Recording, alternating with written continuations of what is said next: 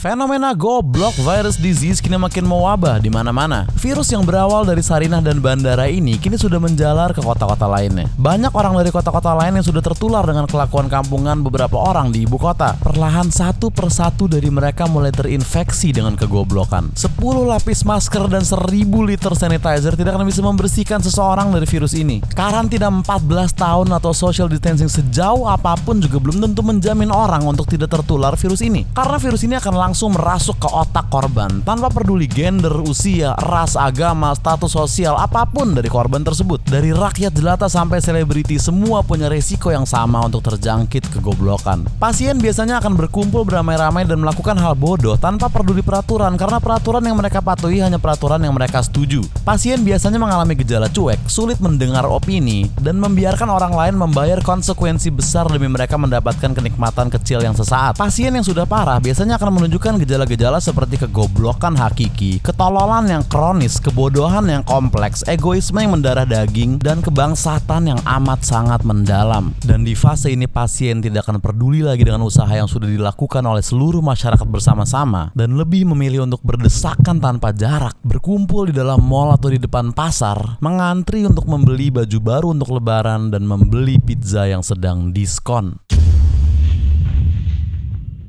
Dan podcast Kesal aja menghimbau kepada seluruh pendengar untuk menjaga jarak sejauh mungkin dari penderita goblok virus disease untuk mengurangi penularan dan pembuangan tenaga yang sia-sia. Karena saran dan argumen apa pun akan terdengar tolol di kuping orang yang maha tolol. Fakta senyata apa pun akan terdengar seperti fiktif di kuping orang yang egoisnya selangit. Dan bila ada pasien yang mendengar ini, tolong tanggulangi kegoblokan Anda. Suntikan hand sanitizer ke dalam kepala Anda setiap pagi agar pikiran Anda bersih dari pikiran-pikiran tolol. Selama 24 24 jam selalu kenakan masker yang terikat dengan tiang baja agar Anda tidak jalan-jalan keluar rumah. Bersihkan telinga Anda dengan alkohol murni agar bakteri-bakteri di dalamnya tidak menghalangi saran yang masuk. Dan gunakan pidato Pak Ahmad Yuryanto sebagai alarm pagi dan lagu sebelum tidur Anda. Marilah kita bersama-sama berharap agar wabah penyakit yang lain cepat menurun. Agar kita bisa segera bersenang-senang lagi di luar sana, seperti orang-orang goblok ini bersenang-senang di atas penderitaan dan kebosanan kita semua. Podcast Kesel Aja, Ozarangkuti melaporkan.